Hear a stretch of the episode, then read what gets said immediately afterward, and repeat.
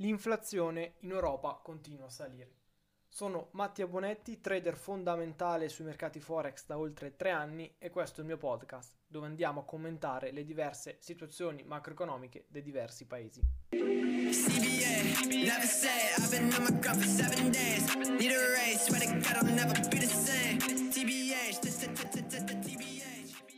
con le ultime letture del mese di aprile abbiamo visto scendere l'inflazione europea dall'8,5% al 6,9% attuale.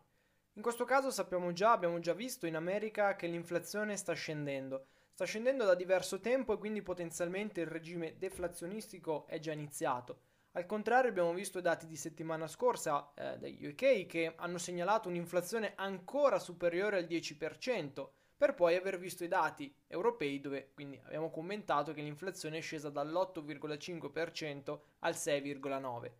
Diciamo che è molto importante andare però a differenziare due cose molto importanti, quindi fare due differenze, ovvero l'inflazione headline e l'inflazione core. Detta velocemente, l'inflazione headline all'interno del suo paniere comprende anche cibo ed energia, che sono le componenti più volatili e creano molte molte oscillazioni che possono, come posso dire, dare a quella che è poi la lettura finale una distorsione del reale dato molto importante. Infatti la, le banche centrali in generale vanno a guardare quella che è la componente core meglio, diciamo con un'importanza maggiore rispetto a quella headline. Detto questo, deadline è quella che è scesa questo mese dell'1,6% su base annuale rispetto al dato precedente.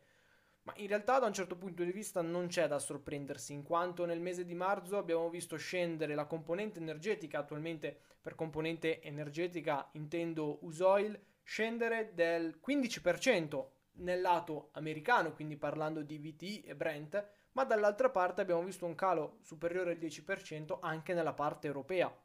Bene, nel momento in cui i prezzi sono scesi così forte, hanno sicuramente spinto, questo non lo dico io, lo possiamo andare a evidenziare all'interno di quelli che sono i report ufficiali rilasciati poi da, eh, in questo caso, Eurostat, siamo andati a vedere, sono andato a vedere io personalmente che quindi la componente che ha pesato di più per il ribasso è stata proprio quella energetica.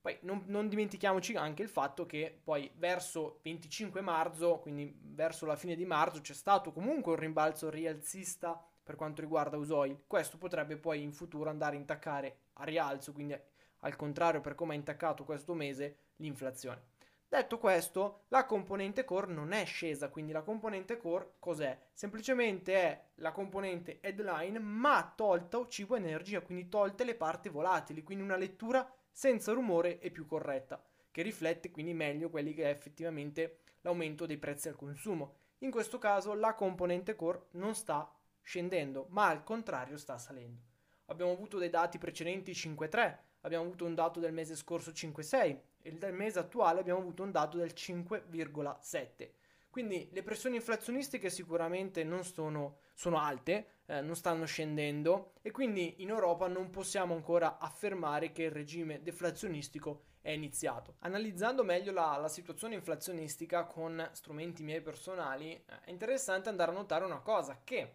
con il concetto dell'effetto base, nonostante nei prossimi mesi ci potrebbe essere un rimbalzo de- a livello mensile di uno 0,4%, di uno 0,5%, comunque la componente headline, ovvero la componente volatile con cibo ed energia, è vista a ribasso. Questo perché proprio per il concetto di effetto base a maggio, eh, aprile scusatemi, dell'anno scorso c'è stato un aumento mensile del 2,4%. Quindi potete ben capire che andando a togliere un 2,4% 12 mesi fa è molto difficile vedere un rimbalzo a rialzo se non andando a vedere anche il prossimo mese un rimbalzo di grandi eh, di come posso dire di grandezza uguale, quindi un, un 2% circa, cosa che attualmente sarebbe molto molto anomalo perché sappiamo che sì, va bene, c'è stato un rimbalzo dopo fine marzo di uso e la rialzo, ma non credo sia tale da portare un uh, aumento mensile del 2%. Detto questo, al contrario però rispetto alla componente headline, la componente core, sempre andando a ipotizzare questi rialzi dello 0,3%, 0,4%,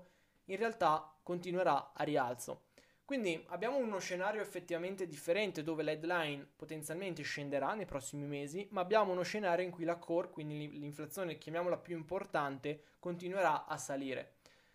Ma la cosa ancora più mh, interessante in realtà è che andando a guardare sempre quello che è il mio modello predittivo e per quanto riguarda ragazzi se volete poi andare a vedere meglio la, la questione ho caricato una piccola analisi su, su TradingView. Quindi tutti i link poi li potete trovare tranquillamente sui miei diversi canali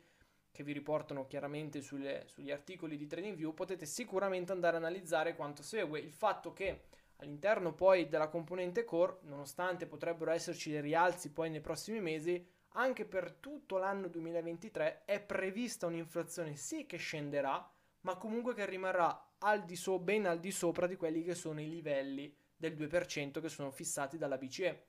Attualmente per il mio modello predittivo, quindi che ho realizzato io personalmente in Excel, possiamo andare a guardare che a fine 2023 avremo un'inflazione che rimarrà al 4,5%, parlando ovviamente della core, con i dati attuali. Quindi parliamo di uno scenario che è ben lontano dall'essere deflazionistico, barra lo è perché comunque abbiamo un'inflazione che costantemente poi scenderà, ma sicuramente rimaniamo in territori molto molto scomodi per la BCE Infatti, proprio in questi giorni sono, cominciano già giornali, testate giornalistiche a parlare di possibili ulteriori rialzi da parte della BCE di addirittura 25 e addirittura di 50 punti base. Beh, questo sicuramente anche per fronteggiare proprio questa problematica, ovvero la problematica che l'inflazione in sé non sta scendendo.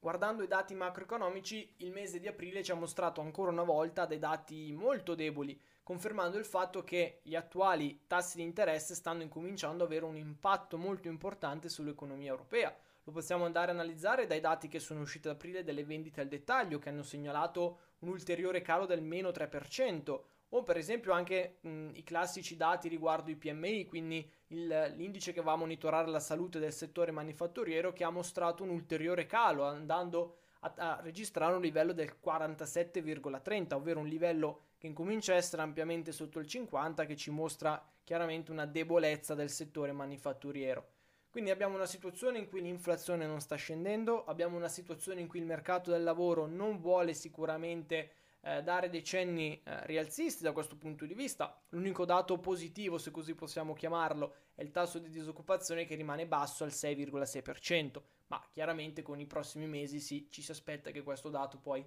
salirà. In ogni caso, quindi, come stavo concludendo il tutto, chiaramente abbiamo una situazione in cui il mercato del lavoro, ma in generale i dati macroeconomici non segnalano sicuramente eh, dei, dei, dati positivi, in quanto continuano a mostrarci dei forti rallentamenti, barra delle forti frenate. Dall'altra parte abbiamo un'inflazione che continua a pressare sulle banche centrali e che quindi, probabilmente come farà la Bank of England, saranno obbligate ad alzare i tassi di interesse. CBA,